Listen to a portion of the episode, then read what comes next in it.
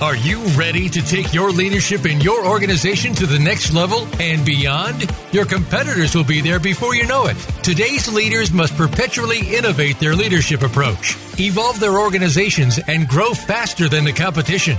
Welcome to Innovating Leadership, co creating our future with Maureen Metcalf. In the next hour, you'll meet innovative leaders who have become successful at the helm of some of the most respected organizations in the world, and you can become the next big success story. Now, here is your host, Maureen Metcalf. Welcome to Innovating Leadership, co creating our future. I'm your host, Maureen Metcalf, founder and CEO of the Innovative Leadership Institute. We help leaders identify disruptive trends and develop strategies to transform themselves and their organizations into industry leaders and sustain that leadership position. I'm a regular contributor to Forbes and the lead author on an award winning book series focusing on innovating how you lead and transforming your organization. I'm also a fellow with the International Leadership Association. I am delighted that today our guest is Mark Sims.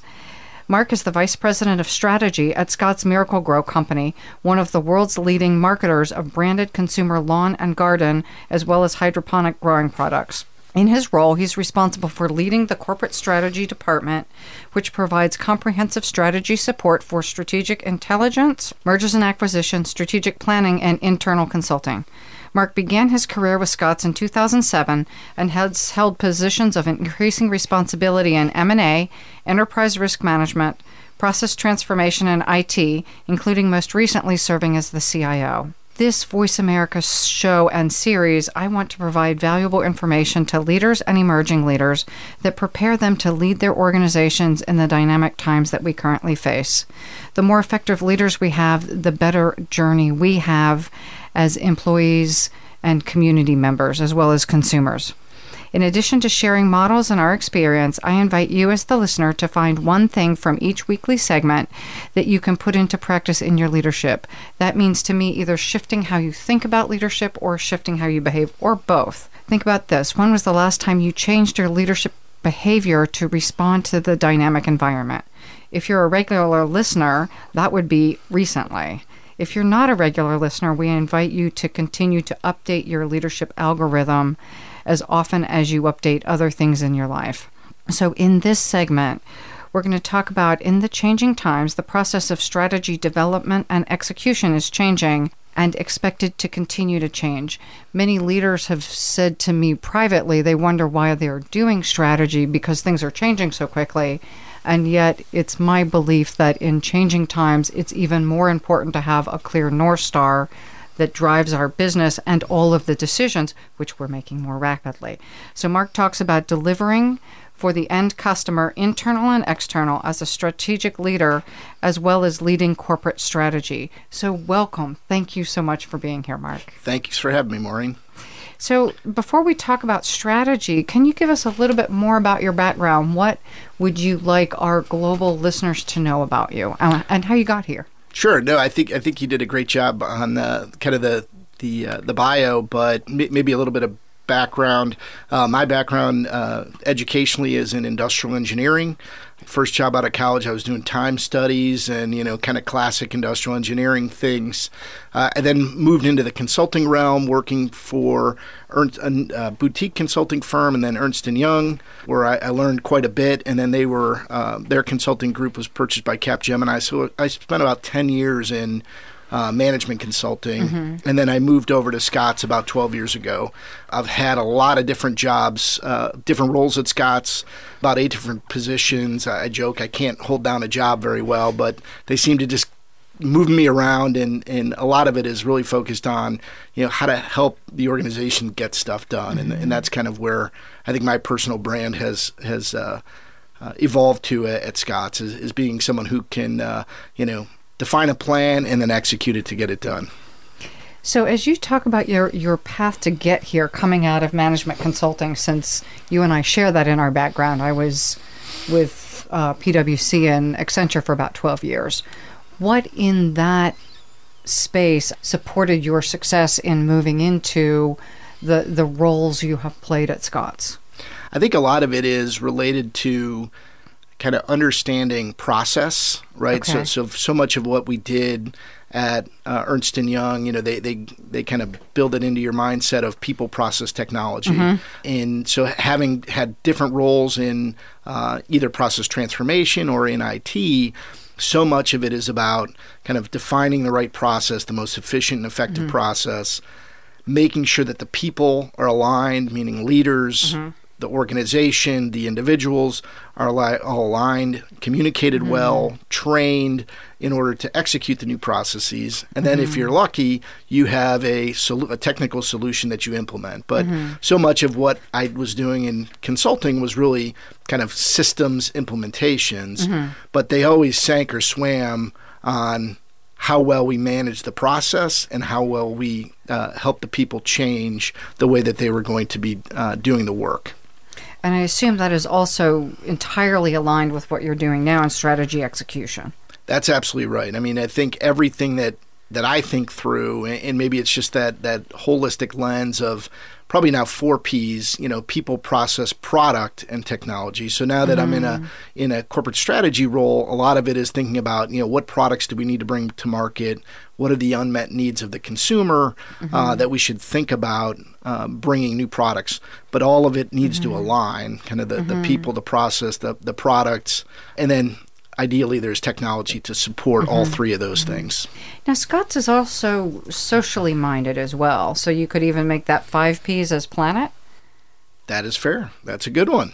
So let's jump into then talking about strategy and uh, what's happening for you in the field of strategy, you and Scotts. Yeah, so I think maybe more generally, you know, what's happening in strategy, and you mentioned it, there's a lot of articles and publications talking about kind of you know do you really need a strategic plan do you mm-hmm. need these things because the the market is changing so rapidly mm-hmm.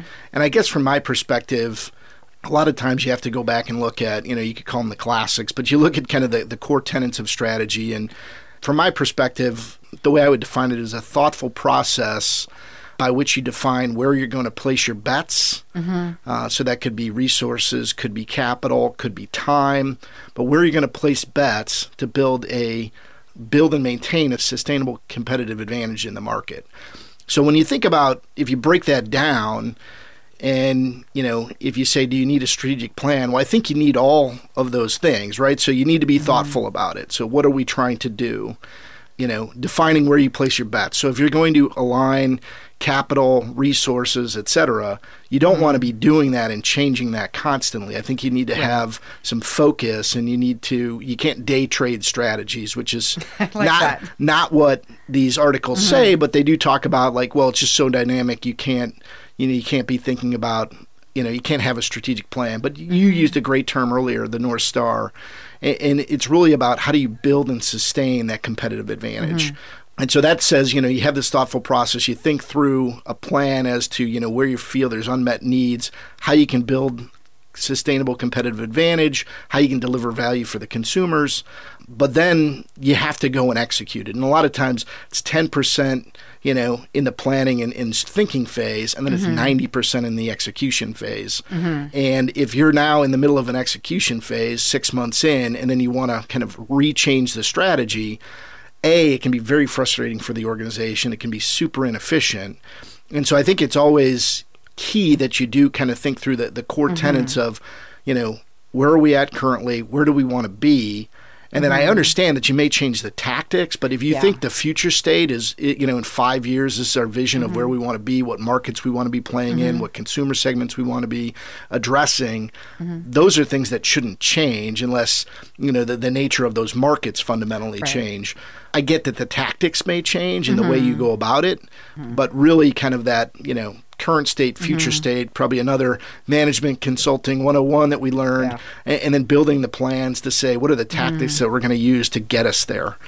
So let's talk about Scotts and I think one of the big bets Scotts made a while back was hydroponics. That's absolutely right. So we've got, um, I want to say it's going on, you know, three and a half years now uh, but one of the our, our, CEO identified, you know, many years before that, that hydroponics was the, one of the fastest growing segments of lawn and garden. Mm-hmm. A lot of hydroponic retailers will over-index and sell to people that grow cannabis, both mm-hmm. recreationally or even on the black market.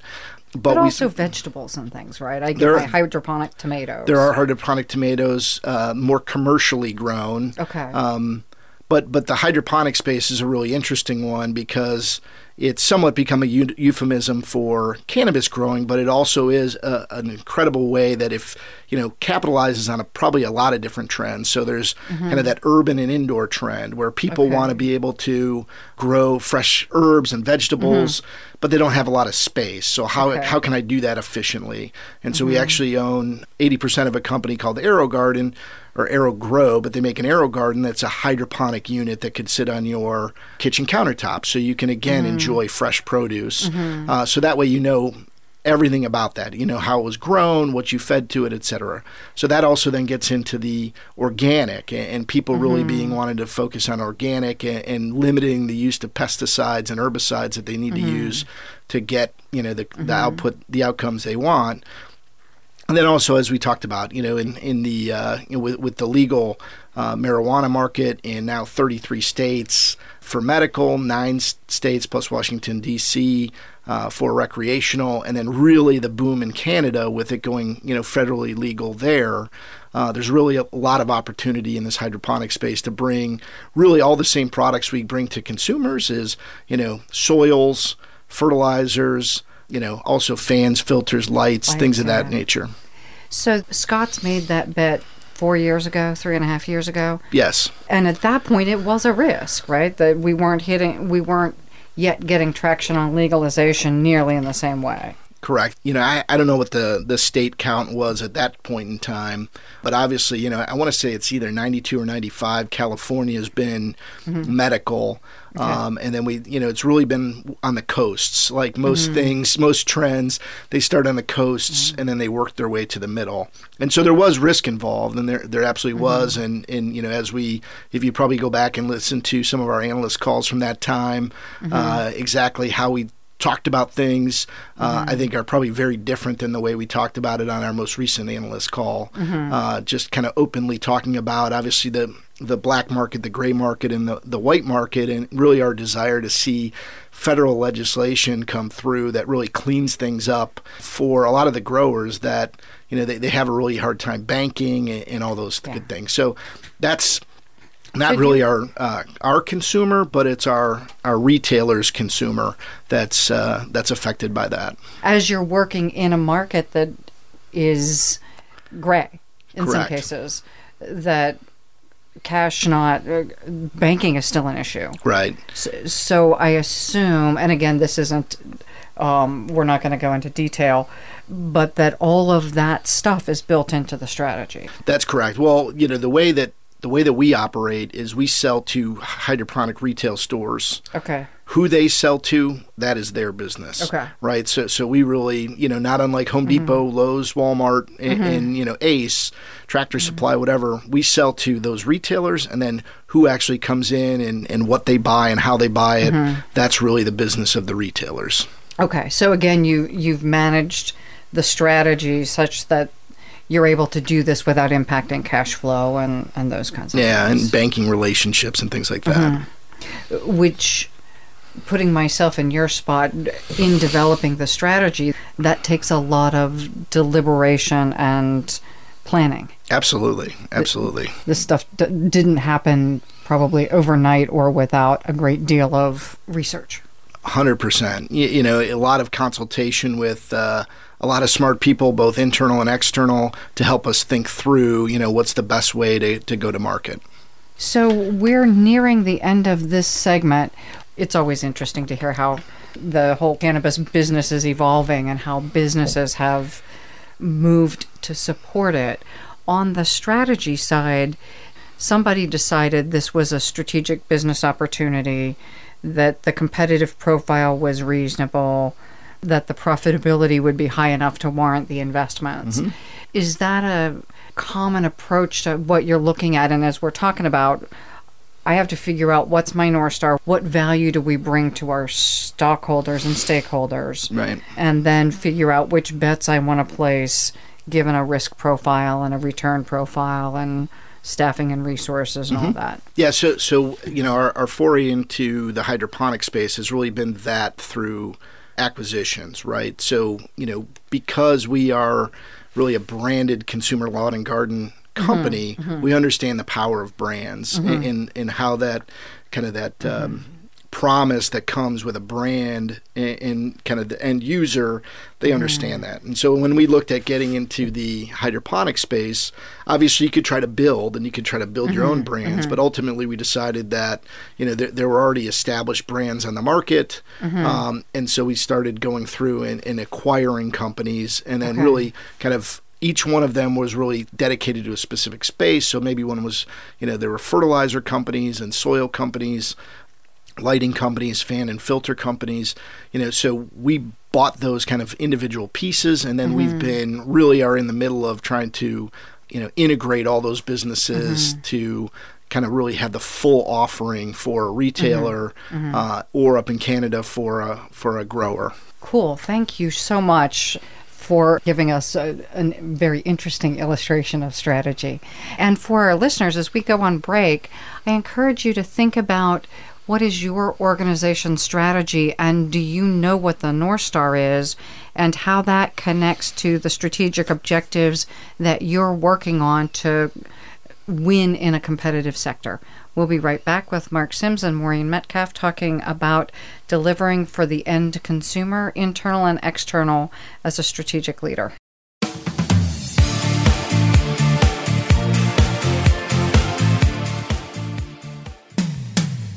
When it comes to business, you'll find the experts here. Voice America Business Network. The Innovative Leadership Institute is your trusted partner to create perpetual innovation and evolution in your leadership and organization. Are you ready to innovate and evolve? Since its inception, the Innovative Leadership Institute has been dedicated to helping leaders evolve their leadership mindset and skills and create organizations that can continually innovate to achieve results in a highly competitive and rapidly changing environment. We help leaders, management teams, and organizations identify and create the capacity to update how they lead, identify, and implement transformative solutions necessary to meet their mission and create strategic advantage. The Innovative Leadership Institute offers proven results backed by leading edge research and a global network of accomplished consultants and thought leaders. Visit innovativeleadershipinstitute.com Maureen and her associates are ready to discuss your needs and tailor a solution to meet your goals. Move forward with the Innovative Leadership Institute. Visit innovativeleadershipinstitute.com today.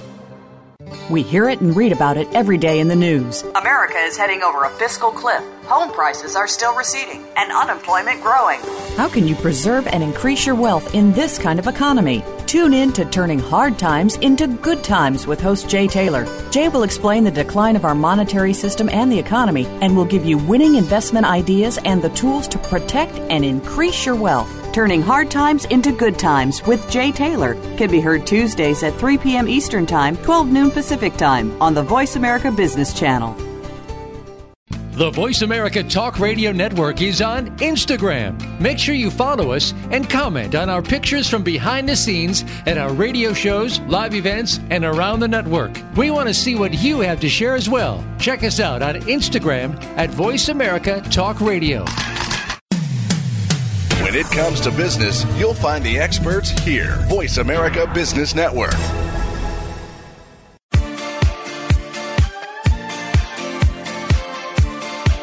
You are listening to Innovative Leadership, co creating our future. To reach Maureen Metcalf or her guest today, please call 1 866 472 5790. That's 1 866 472 5790. Or send an email to info at innovativeleadershipinstitute.com. Now, back to this week's program. Welcome back to Innovating Leadership, Co Creating Our Future. You're with Mark Sims and Maureen Metcalf, and we're talking about corporate strategy, the importance of it providing a North Star, and helping businesses identify where they're going to find competitive advantage and place their bets. So, Mark talked during the first segment about some of the bets Scotts is placing. Let's shift a little bit. How do you help the business meet their objectives uh, as the strategy leader? Um, that's a great question. You know, when I was the CIO and ran the IT group, it was definitely a lot clearer. You know, we, we always said we had two main purposes as an IT organization support the ongoing operation of the business, i.e., make sure all the systems are up and running uh, so we can, you know, pick, pack, ship, and, and deliver for customers, and then also support the change the business agenda. Now it's a little bit different because it's you know the operators are trying to run their business, but mm-hmm. at the same time you want to help them understand you know directionally long term where where should they be. And so I mm-hmm. think that the first thing to to really work with them on is to understand what are their goals and objectives, right? So before you mm-hmm. can help them you know meet their objectives, you first need to understand what are they trying to do. So that could be for a specific product category, for a specific customer segment. Really try to understand what they're doing. And then ultimately, where I think we, we help in a lot of ways is how do we help them make better decisions as to how they compete in that mm-hmm. in that area. So it could be you know what businesses to enter, which businesses to exit, what adjacencies they should start to look at. Mm-hmm. Maybe companies become available for acquisition and helping them analyze and think through would this be a positive addition to our portfolio or would it be something that you know is duplicative and, and really mm-hmm. wouldn't be specific. So I think a lot of it is is really kind of working with them, collaborating with them to understand what they're trying to do and achieve and then ultimately figuring out how you can provide them with the best market, competitor, industry intelligence to help them make the mm. best decisions in each of those different areas. So the the competitive information, do you have I'm assuming with all of the big data and analytics, you you either subscribe to a service, you have your own or both to help steer not only what the trends but what the opportunities are. Yeah, it's interesting you mentioned that. We're, we're actually in the in the middle of evaluating some solutions that can help us do it more efficiently. Uh, so there are some you know aggregator type products that not only help you aggregate all this news feed different information, mm-hmm. but also mm-hmm. try to sort it out so you can remove the duplicates and really kind of mm-hmm. pull out what are the nuggets and, and what are the real happenings across. You know, it could be competitors, could be customers, uh, could be in the industry, what are regulators doing, et cetera. But really trying to make sure that, you know, based on keywords and things that you feed it, it, it feeds you a distilled list of information because, a- as you mentioned, in this day and age, especially as it relates to competitive intelligence that comes in a lot of different forms mm-hmm. and you can really get buried in it quickly because a lot of these competitors could be quite active doing lots of things mm-hmm. but how do you distill it down to the things that actually matter and and things that you'd want to mm-hmm. monitor and manage? You know, before we started, you and I were talking about the amount of information we have on our phones and the idea that your phone has more information than Apollo 11 did. The upside is we've got access to a ton of information. The downside is not making the right meaning out of that information sends us in a damaging direction in some cases when you're setting strategy. yeah I, I think it's not only the the wide you know kind of the depth of information or the breadth of information that you have i think also you know you have so much information that sometimes it can fuel your biases. So maybe you were already biased to go you know left and you now have so much data that you can find enough data that tells you see i made the right decision to go left. And- and Until so the market disproves you. right. And, and, and you know maybe you're Mm-hmm. right maybe you're not but you know i think that's kind of the human nature of Mm-hmm. uh, decision making is sometimes we have this uh, reinforcement bias that we only seek out the data and the information that that Mm-hmm. says we were right and not necessarily try to disprove what we were doing. And that's how our brains function right? That's that is for better or worse.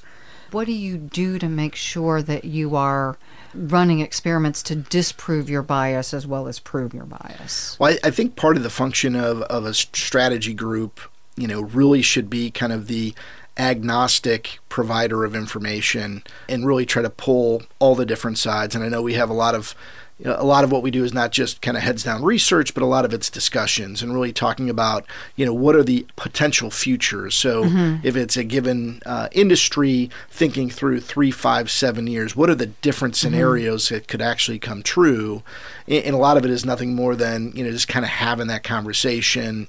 And if you really wanted to get mm-hmm. down to it, and we don't do this yet, uh, although we talk about it, is you could start to probabilize each scenario to say, you know, we think this is going to happen, and it's got a thirty percent, you know, probability in, the scenario B, C, et cetera. And, and so I think it's kind of the purpose and, and the intent and mission of the, the strategy group to kind of be outside mm-hmm. of the mm-hmm. weeds of the operators mm-hmm. uh, and really thinking and looking at more data and probably higher level data to make sure that we're, we're really thinking things through well. So typically, I taught this years ago, and I'm not even sure I'm going to get the terms right scenario planning and looking at the three most mm-hmm. probable mm-hmm. and then the outlier, the black swan or whatever sure. you call it.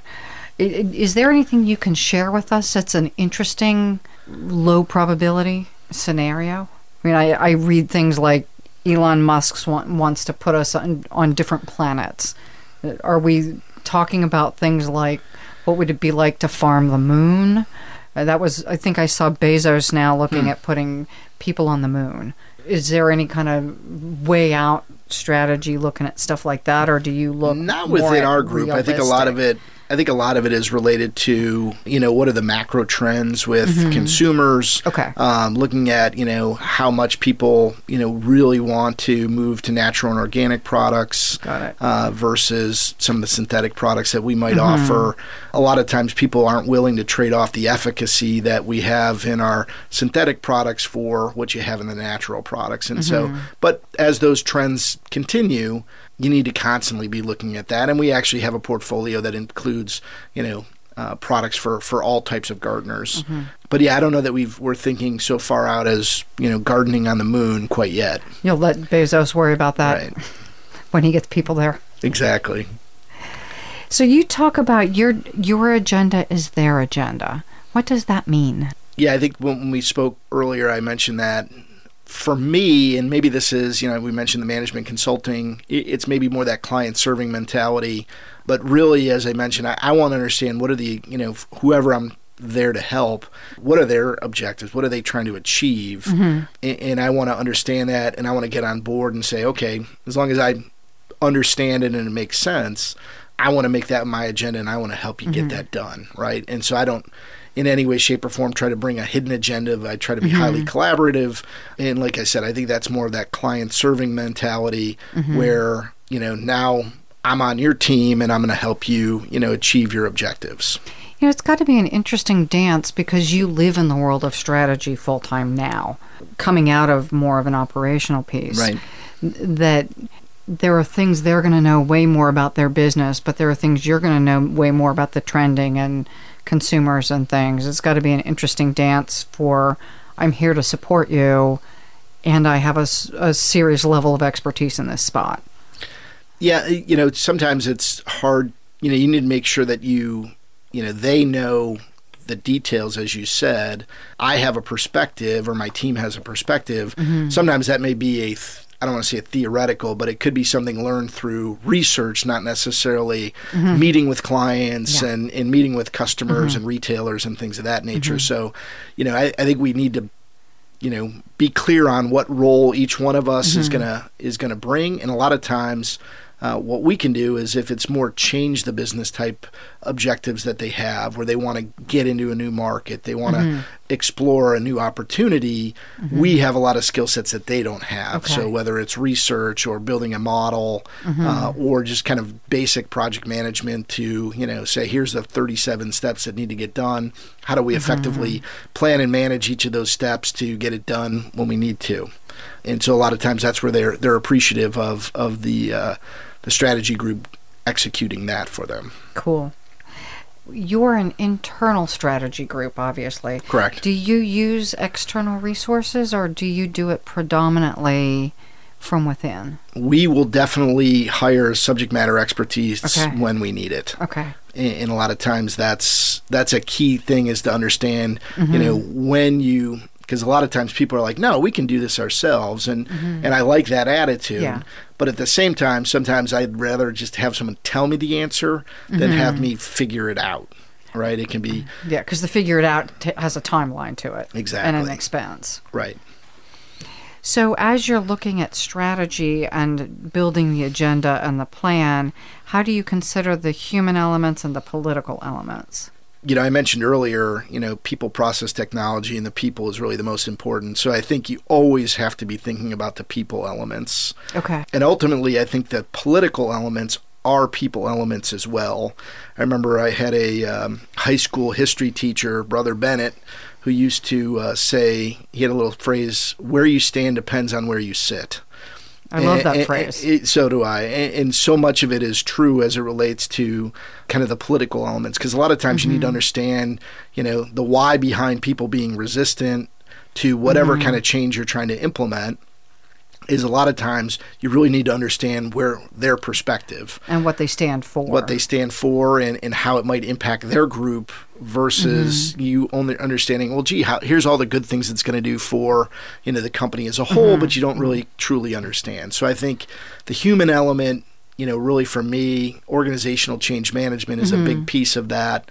And, and the way I think about it is is kind of that leadership alignment, the organizational alignment. The communication and the training, and a lot of times, you know, just having a solid discussion, communication with Yeah. People and all the different stakeholders, you can really understand the politics of it, which ultimately is a lot of times the what's in it for them or how is this going to impact me. And maybe they have a lot of, you know, assumptions about how, you know, this may or may not impact mm-hmm. them. And then once you sit down with them and explain it to them, you know, those things go away and then maybe they become a champion. Maybe they still don't like it, but they at least understand, right? And, and so a lot of mm-hmm. times the way you diffuse those things both human and political is to sit down and kind of take them head on um, and make sure you've got all the people that are aligned. And ultimately, if you have a you know something that's too big of a roadblock, sometimes you do have to escalate and you know break a few eggs to get uh, to get things done.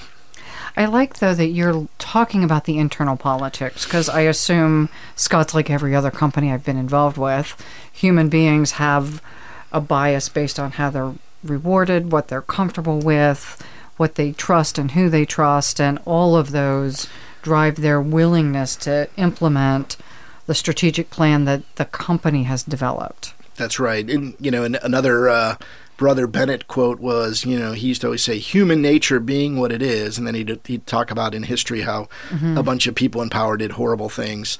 But again, human nature being what it is, people are always going to have different points of view uh, on what you're doing. Maybe they think it's the craziest thing ever, or maybe they're they're behind it, but only f- maybe for you know reasons that they don't really understand. Um, so I think all those things need to be brought to bear, and the best way is to kind of bring them to light. We have a innovative leadership competency model and one of the things one of the seven elements is innately collaborative. And this idea that we need to create space for different points of view and have the capacity to synergize them. So i want to hear that people disagree with me mm-hmm. because that's the way we're going to surface the best path forward. But that only works if people are open to listening to those different points of view and finding a way to then not pit them against each other as a mud pit fight, Right. but really pull from each one the best components and create a new outcome that wouldn't have existed either had we left them in a fist fight or had we had everyone too homogenous. Mm-hmm. I, I think all organizations probably need to do a better job of that.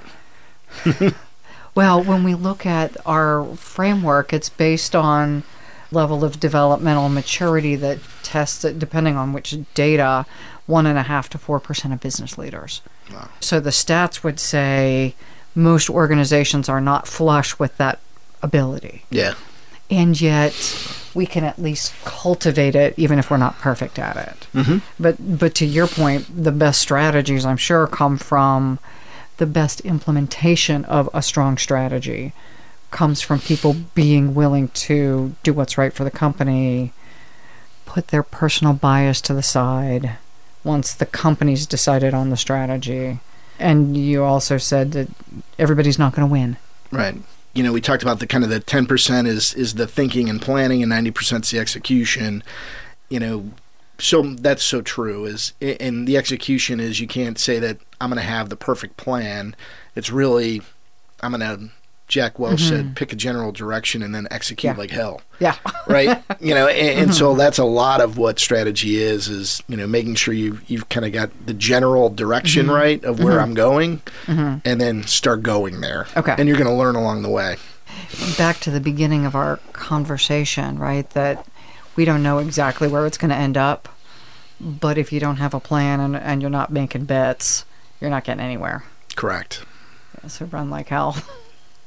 so for our listeners, as we go on break, again, thinking about how familiar are you with the alignment of people, technology, and process around your organizational strategy?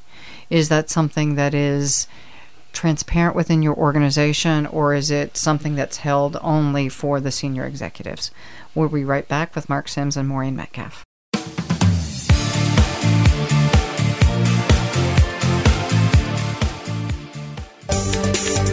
From the boardroom to you, Voice America Business Network.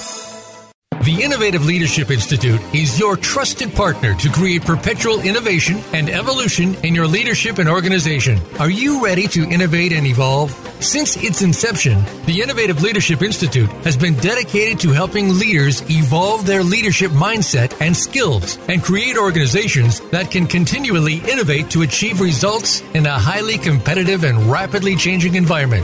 We help leaders, management teams, and organizations identify and create the capacity to update how they lead, identify, and implement transformative solutions necessary to meet their mission and create strategic advantage. The Innovative Leadership Institute offers proven results backed by leading edge research and a global network of accomplished consultants and thought leaders. Visit innovativeleadershipinstitute.com. Maureen and her associates are ready to discuss your needs and tailor a solution to meet your goals. Move forward with the Innovative Leadership Institute. Visit innovativeleadershipinstitute.com today. We all hear about information security, identity, and privacy threats. The more technology becomes part of our lives, with more data created to provide insights about our lives, the more concerned we need to be. That's why it's important to tune in to Data Security and Privacy with the Privacy Professor. Host Rebecca Herold is an internationally recognized expert in these areas. Rebecca and her guests will let you know how to keep your business and personal data safe. Listen live every Tuesday at 5 p.m. Eastern Time, 2 p.m. Pacific Time on the Voice America Business Channel. Your favorite Voice America Talk Radio Network shows and hosts are in your car, outdoors, and wherever you need them to be. Listen anywhere. Get our mobile app for iPhone, Blackberry, or Android at the Apple iTunes App Store, Blackberry App World, or Android Market. Voice America Business Network. The bottom line in business.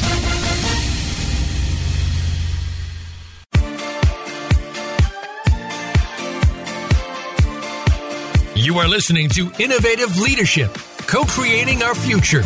To reach Maureen Metcalf or her guest today, please call 1 866 472 5790. That's 1 866 472 5790. Or send an email to info at innovativeleadershipinstitute.com. Now, back to this week's program. Welcome back to Innovating Leadership, Co Creating Our Future. You're with Mark Sims and Maureen Metcalf, and we're talking about corporate strategy, the importance of it providing a North Star, and helping businesses identify where they're going to find competitive advantage and place their bets. So, Mark talked during the first segment about some of the bets Scotts is placing. Let's shift a little bit. How do you help the business meet their objectives as the strategy leader? Um, that's a great question. You know, when I was the CIO and ran the IT group, it was definitely a lot clearer. You know, mm-hmm. we, we always said we had two main purposes as an IT organization support the ongoing operation of the business, i.e., make sure all the systems are up and running mm-hmm. uh, so we can, you know, pick, pack, ship, and, and deliver for customers, and then also support the change the business agenda. Mm-hmm. Now it's a little bit different because it's you know the operators are trying to run their business, mm-hmm. but at the same time you want to help them understand you know directionally long term where where should they be mm-hmm. and so i think that the first thing to to really work with them on is to understand what are their goals and objectives right so before mm-hmm. you can help them you know meet their objectives you first need to understand mm-hmm. what are they trying to do so that could be for a specific product category for a specific customer segment really try to understand what they're doing and then ultimately where i think we we help in a lot of ways is how do we help them make better decisions as to how they compete in that mm-hmm. in that area so it could be you know what businesses to enter which businesses to exit, what adjacencies they should start to look at. Mm-hmm. Maybe companies become available for acquisition and helping them analyze and think through would this be a positive addition to our portfolio or would it be something that, you know, is duplicative and, and really mm-hmm. wouldn't be specific. So I think a lot of it is is really kind of working with them, collaborating with them to understand what they're trying to do and achieve and then ultimately figuring out how you can provide them with the best market, competitor, industry intelligence to help them mm-hmm. make the best decisions in each of those different areas. So the the competitive information, do you have I'm assuming with all of the big data and analytics, you you either subscribe to a service, you have your own or both to help steer not only what the trends but what the opportunities are. Yeah, it's interesting you mentioned that. We're, we're actually in the in the middle of evaluating some solutions that can help us do it more efficiently. Mm-hmm. Uh, so there are some you know aggregator type products that not only help you aggregate all this news feed different information, mm-hmm. but also mm-hmm. try to sort it out so you can remove the duplicates and really mm-hmm. kind of pull out what are the nuggets and, and, what are the real happenings across. You know, it could be competitors, could be customers, uh, mm-hmm. could be in the industry, what are regulators doing, et cetera. But really mm-hmm. trying to make sure that, you know, based on keywords and things that you feed it, it, it feeds you a distilled list of information because, as you mentioned, in this day and age, especially as it relates to competitive intelligence that comes in a lot of different forms mm-hmm. and you can really get buried in it quickly because a lot of these competitors could be quite active doing lots of things mm-hmm. but how do you distill it down to the things that actually matter and and things that you'd mm-hmm. want to monitor and manage you know, before we started, you and I were talking about the amount of information we have on our phones and the idea that your phone has more information than Apollo 11 did. The upside is we've got access to a ton of information. The mm-hmm. downside is not making the right meaning out of that information sends us in a and damaging direction in some cases when you're setting strategy. Yeah, I, I think it's not only the the wide, you know, kind of the depth of information or the breadth of information that you have. I think also you know you have so much information that sometimes it can fuel your biases so maybe mm. you were already biased to go you know left and you now have so much data that you can find enough data that tells you see i made the right decision to go left and, until so the market disproves you. right and, and, and, you know maybe you're right mm-hmm. maybe you're not but mm-hmm. you know i think that's kind of the human nature of mm-hmm. uh, decision making is sometimes we have mm-hmm. this uh, reinforcement bias that we only seek out the data and the information that that mm-hmm. says we were right and not necessarily try to disprove what we were doing. And that's how our brains function, right? That's that is for better or worse.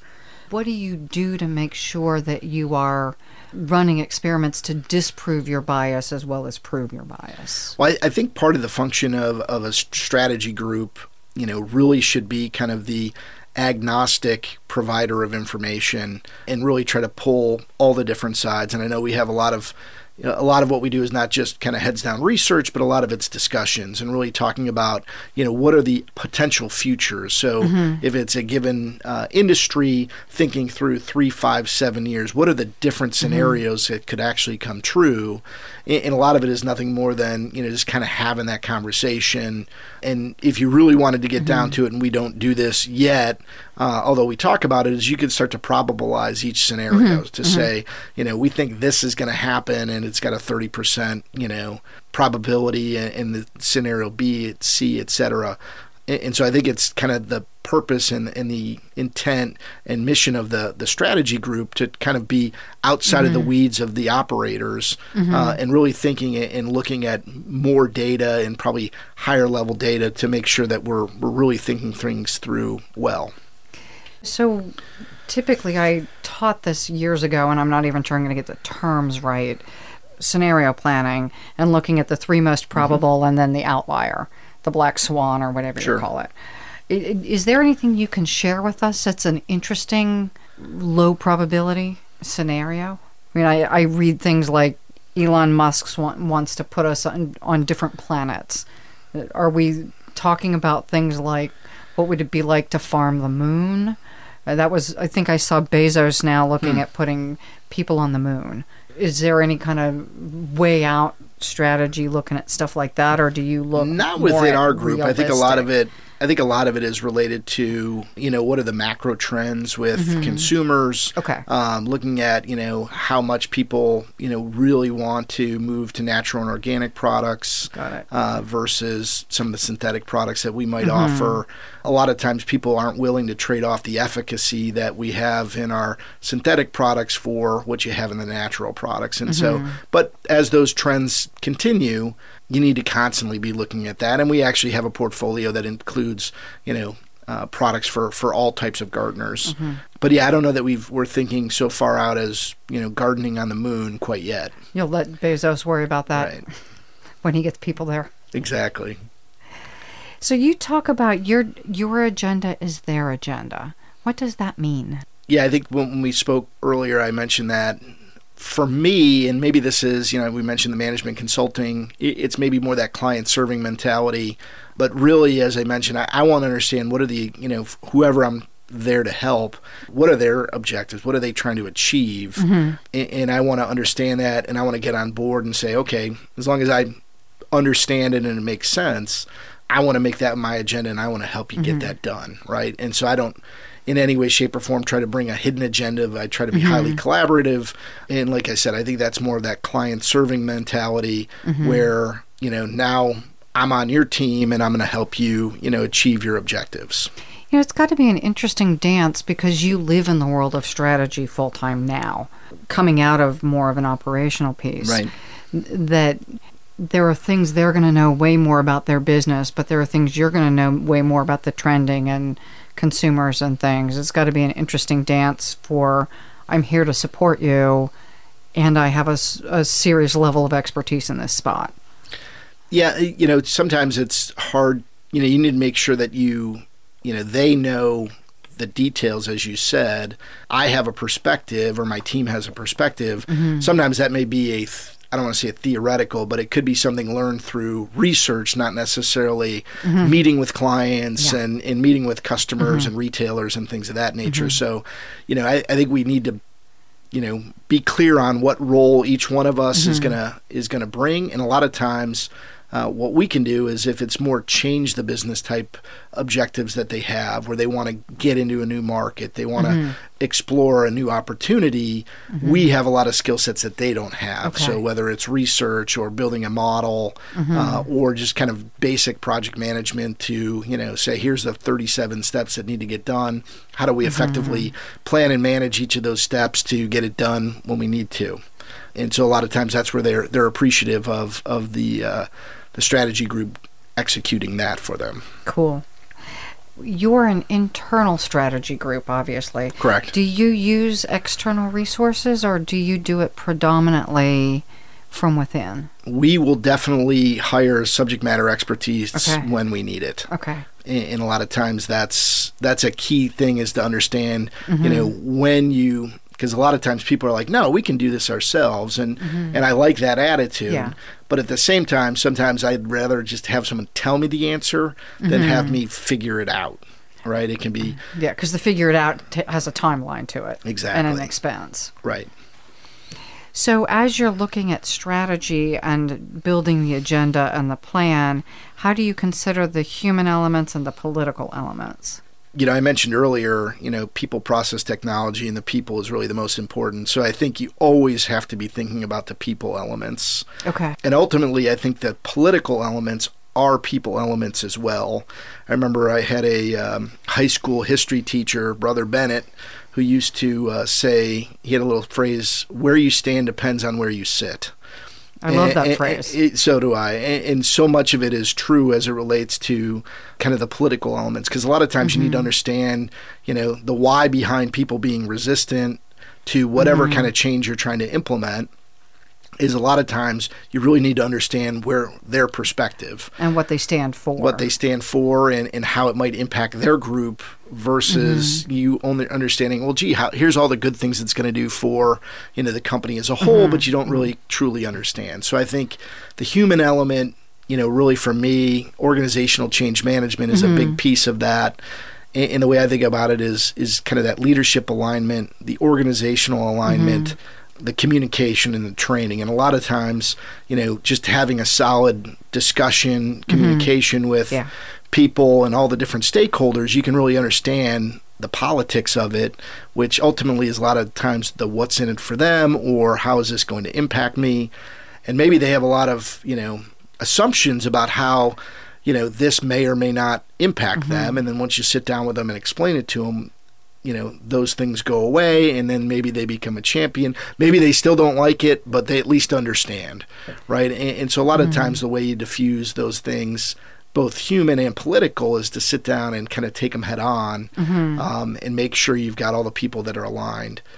And ultimately if you have a you know something that's too big of a roadblock sometimes you do have to escalate and you know break a few eggs to get uh, to get things done I like, though, that you're talking about the internal politics because I assume Scott's like every other company I've been involved with. Human beings have a bias based on how they're rewarded, what they're comfortable with, what they trust, and who they trust, and all of those drive their willingness to implement the strategic plan that the company has developed. That's right. And, you know, an, another uh, Brother Bennett quote was, you know, he used to always say, human nature being what it is. And then he'd, he'd talk about in history how a bunch of people in power did horrible things. But again, human nature being what it is, people are always going to have different points of view uh, on what you're doing. Maybe they think it's the craziest thing ever, or maybe they're they're behind it, but only f- maybe for you know reasons that they don't really understand. Um, so I think all those things need to be brought to bear, and the best way is to kind of bring them to light. We have a innovative leadership competency model and one of the things one of the seven elements is innately collaborative. And this idea that we need to create space for different points of view and have the capacity to synergize them. So i want to hear that people disagree with me mm-hmm. because that's the way we're going to surface the best path forward. But that only works if people are open to listening to those different points of view and finding a way to then not pit them against each other as a mud pit fight, Right. but really pull from each one the best components and create a new outcome that wouldn't have existed either had we left them in a fist fight or had we had everyone too homogenous. Mm-hmm. I, I think all organizations probably need to do a better job of that. Well, when we look at our framework, it's based on level of developmental maturity that tests it depending on which data, one and a half to four percent of business leaders. So the stats would say most organizations are not flush with that ability. Yeah. And yet we can at least cultivate it even if we're not perfect at it. Mm-hmm. But but to your point, the best strategies I'm sure come from the best implementation of a strong strategy comes from people being willing to do what's right for the company, put their personal bias to the side once the company's decided on the strategy. And you also said that everybody's not going to win. Right. You know, we talked about the kind of the 10% is is the thinking and planning and 90% is the execution. You know, so that's so true is and the execution is you can't say that I'm going to have the perfect plan. It's really I'm going to Jack Welch said mm-hmm. pick a general direction and then execute Yeah. like hell. Yeah. right? You know, and, and so mm-hmm. that's a lot of what strategy is is you know making sure you you've kind of got the general direction mm-hmm. right of where I'm going, and then start going there. Okay. and you're going to learn along the way. back to the beginning of our conversation, right? That we don't know exactly where it's going to end up. But if you don't have a plan and, and you're not making bets, you're not getting anywhere. Correct. So run like hell. so, for our listeners, as we go on break, again, thinking about how familiar are you with the alignment of people, technology, and process around your organizational strategy? Is that something that is transparent within your organization, or is it something that's held only for the senior executives? We'll be right back with Mark Sims and Maureen Metcalf. Or your digital transformation. And what can you put into play? You know, as Mark talked about, 10% of it's strategy, 90% 's execution. How are you using the information you heard from Mark today to better improve your execution? So thank you for listening. I look forward to your comments info at innovateleader.com or connect with me on LinkedIn. If you indicate that you're listening to our shows, I will happily connect. And Mark, if someone wanted to reach out to you, is there a way they could contact you to ask a question? Yeah, I think similarly using LinkedIn, pretty active on there. So they should uh, just look me up, Mark Sims, and I'm with uh, the Scotts Miracle-Gro Company. Thank you, and we hope that you listen to us again soon.